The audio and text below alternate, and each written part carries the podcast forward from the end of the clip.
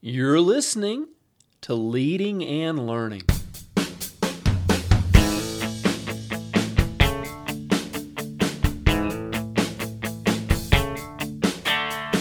This is the place where we talk about practical leadership, theology, fitness, how to create winning habits, and so much more. My name's David Spell, and I'm a retired police officer, a pastor, a New Testament scholar, and a leadership coach.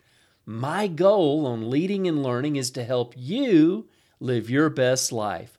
Thanks so much for joining us today.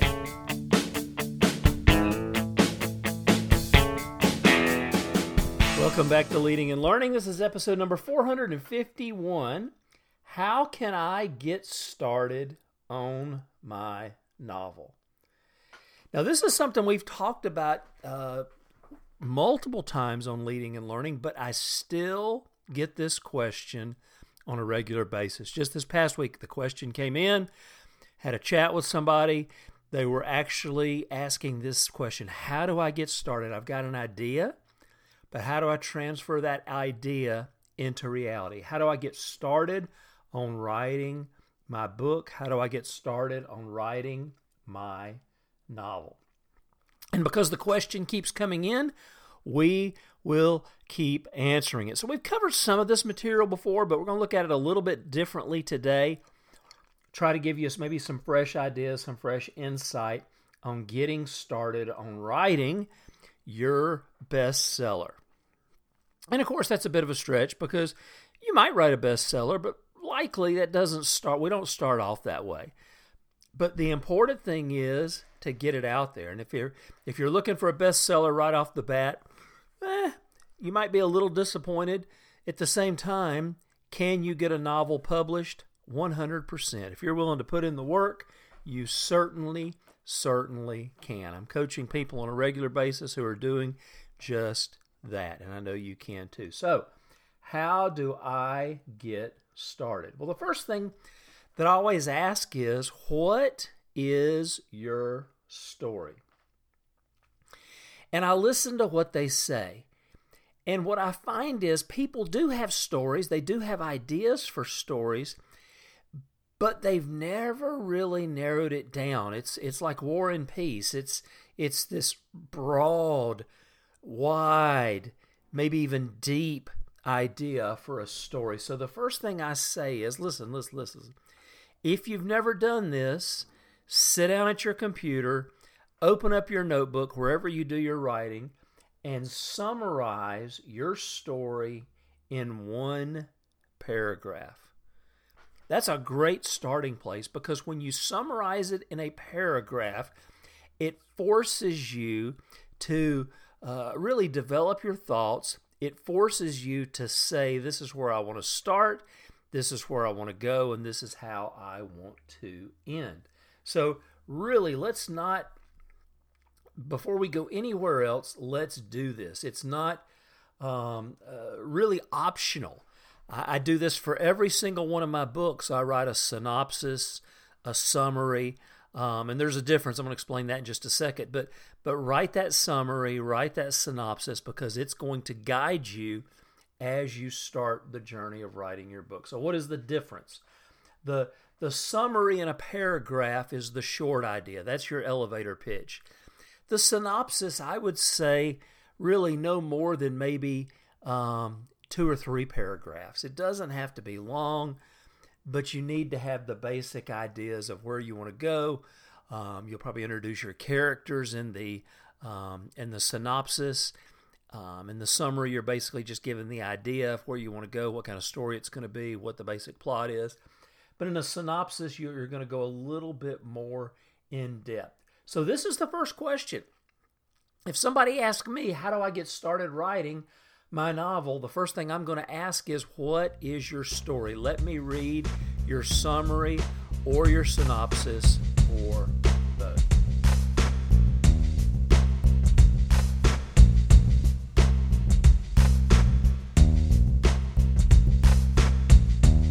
Don't go away. We will be right back. We're just getting started. We've got several other great tips to give you on getting started on writing your novel. But before we do, I wanted to let you know we're talking about great stories. So, this episode of Leading and Learning is brought to you by my series, the six book Zombie Terror War series. Now, listen, whether you like zombies or you don't like zombies, I encourage you to check this series out if you like fast moving, action packed novels.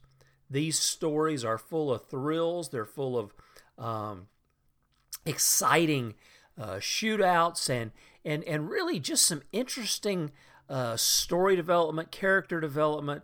Uh, you know, the good guys don't always win and and and I've had people actually get mad at me because you know characters die, but that's reality.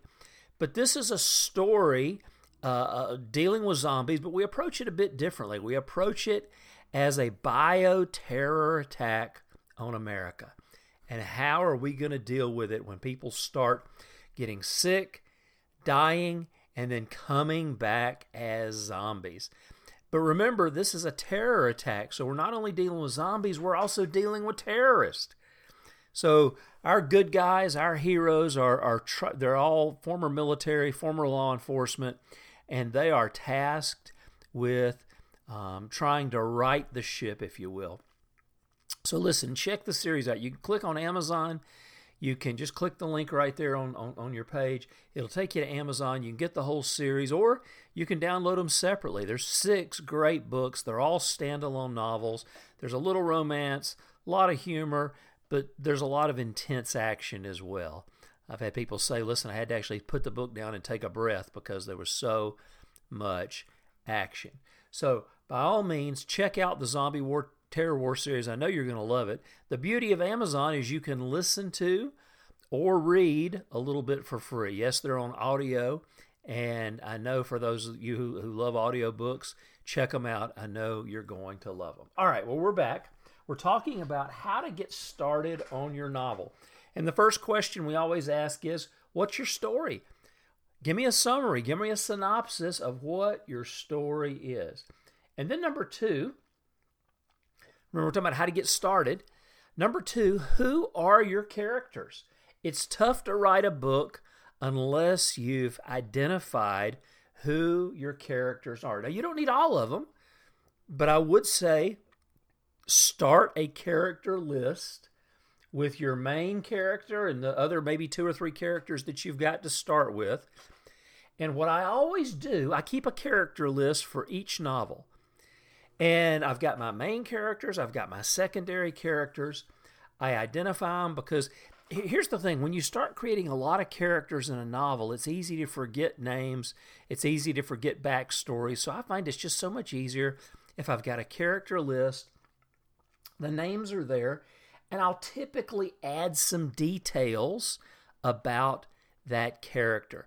If they're your main character, um, it's good to have some backstory. Who are they? What makes them tick? Where did they come from? Uh, why are they an expert in whatever field they're an expert in? Uh, what's their relationship history? What are they doing? It's good to have some backstory when you're dealing with your main characters and even some of your secondary characters. It's good to know their history. So I always recommending starting with two or three you don't need to have all your characters when you start writing, but you need to have a few. Because what you'll find is this is what most authors will tell you as you start writing, as your story starts unfolding, you realize, oh, I need a character that does X. Um, I need a character that does blank right here.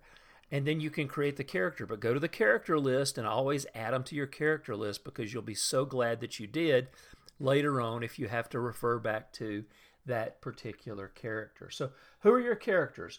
Have two or three to start with, create a list, add some details and backstory.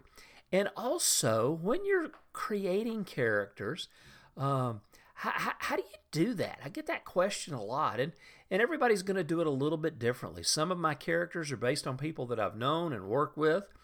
Um, some I just needed to have a character that would act a certain way. That's fine too.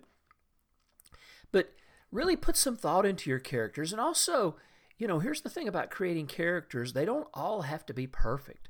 I think one of the things that draws people into certain novels, uh, into certain stories, is when the characters are flawed. Maybe they're dealing with an addiction. Maybe they're dealing with a loss. Maybe they're dealing with some other issue. But there's something powerful uh, in our human nature that draws us in when we see somebody who's because we all deal with things, right? We all battle things. And so when you see a character who's overcoming the odds with their own personal struggles, it really, really adds a, a, a, a beautiful touch of reality. Um, I mean, there's nothing wrong with having characters that are normal and, and functional and all that good stuff, but nobody's perfect. And so having characters that have their own human flaws and struggle in certain ways, um, there's something very, very powerful about that. So, who are your characters? Number three. Number three. What is your setting? Where is your story being set? I'm always surprised when uh, I'll talk to somebody about their story. and They'll, they'll share the summary with me, they'll share the synopsis. And then when I ask about the setting, they kind of draw a blank because they really haven't given that any thought. Well, listen, setting is incredibly important. Is your city, is, is your setting, um, is your story set in a particular city? Is it set in a particular country? Is it set in a rural area? Is it set in an urban area? Um, you, you, know, it, it really comes down to uh, this setting is going to help you. It's going to create the backdrop where you place your character. So it really, really matters. Um, I've talked about setting before, but listen, setting is one of those things that can make or break your story. Now, if you're writing a fantasy novel, I've got a friend who's in the process of, of, of creating a fantasy novel, great story. And, and of course, uh, she has to create a world.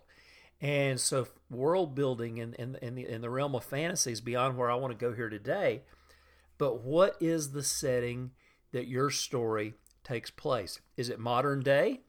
Is it set in a particular historical time? How does that play out for you? And setting adds realism.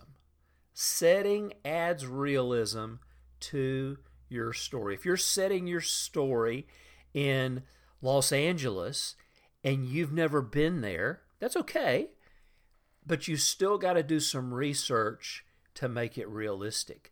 If you're setting your story in uh, Mexico City and you've never been there, what are you going to do to make it realistic? So there's ways to do that, but it involves some research, and that's great because there's plenty of times I've used settings where I've never been, but I've done the research to try and get it right. Uh, what skills. If is is this a, if this is a thriller, and you're using uh, maybe military characters, are you using a military base as your setting? Well, that's great, but if you've never been on one and you don't know the lingo, um, some readers are going to pick that up pretty quickly. If you're using a setting that's another country other than the one you live in, uh, how is that going to affect the language that is used? So these are all things that come into play but again, your setting is really the backdrop. And if it's right, nobody even notices it. But if it's wrong, everybody notices it. Um, that's the beauty of, a, of, of getting the setting right. People don't even question it. People just, it just, the story just flows out of it. But when you get it wrong, if you give facts about a city that's wrong or you use language wrong for another country, um, whatever it might be, people are going to pick up on that and you lose um, really some of your uh, integrity as a writer. People are going to judge you for that. Uh, so it's really, really important. You know, one of the things about setting, and of course, I'm writing thrillers. When I read other thrillers, when I'm reading uh, law enforcement procedure, military, weapons, that kind of thing, and the writer gets it wrong, it just jumps off the page at you. And whatever your skill set is, maybe it's computers, maybe it's something else. But when somebody says something and they just get it wrong, it just really takes away the, the credibility of the author because we live in 2024. There's no excuse for not being able to find the answer to a question. So, by all means, get your setting right. And then, number four, start writing. Listen, I've just given you three practical, important things you need to do, things you need to think about before you start writing. But these things aren't long and involved. Writing a summary, you should be able to do that in about 15 minutes. Writing a synopsis, you should be able to knock that out in about an hour. Putting your character list together is a little bit more complicated because you've got to kind of think and put your backstories together and like that. But but at the same time, you don't have to have your full cast of characters. Start with two, three, four. Um, I think when I first started my series, um, I started off with I think four or five, six main characters, and and some of these are still with me today, going into my twelfth novel. And then after a few chapters, I had to add some more. I needed another team, so I put those guys together and girls, and and and and so that was how it started to flow. But you don't have to have them all at the same time. You don't have to have them all at the beginning, but put some characters together. And then number three, as we said, is create your setting. But again, this is something that's not going to take forever and ever. Do the research and then start writing. Start writing is such a big deal. I think sometimes I've got a friend who who really he, he's been working on a novel for a long time. And the biggest thing for him was just starting. It's got an idea, got an idea, but at some point you got to start writing. Sit down in front of your computer or open your notebook up if you're going to do it longhand and start doing it. And you, you know, you don't need to have all the fancy tools and bells and whistles. All you need is a computer with uh, Microsoft Word or some other word processor that you can start putting your stuff down. And the sooner you start writing, the sooner you're going to start to feel those um, uh, and, and, I'm not even quite sure how to describe it. When that creativity starts to get stirred inside of you and your story starts to unfold on the page, you're going to say, Oh, why haven't I started before? So get started writing. So, how do you start your novel? How do you get started on your novel? These things that we just talked about. That's how we do it. Don't overthink it. There's plenty of great resources out there on the internet. But honestly, if you take these four things that we've talked about, you can get started writing a novel and developing a story that other people are going to want to read. All right, well, we'll stop there, but I'd love to hear from you. Can you think of any other things that you really, really need before you get started on your novel?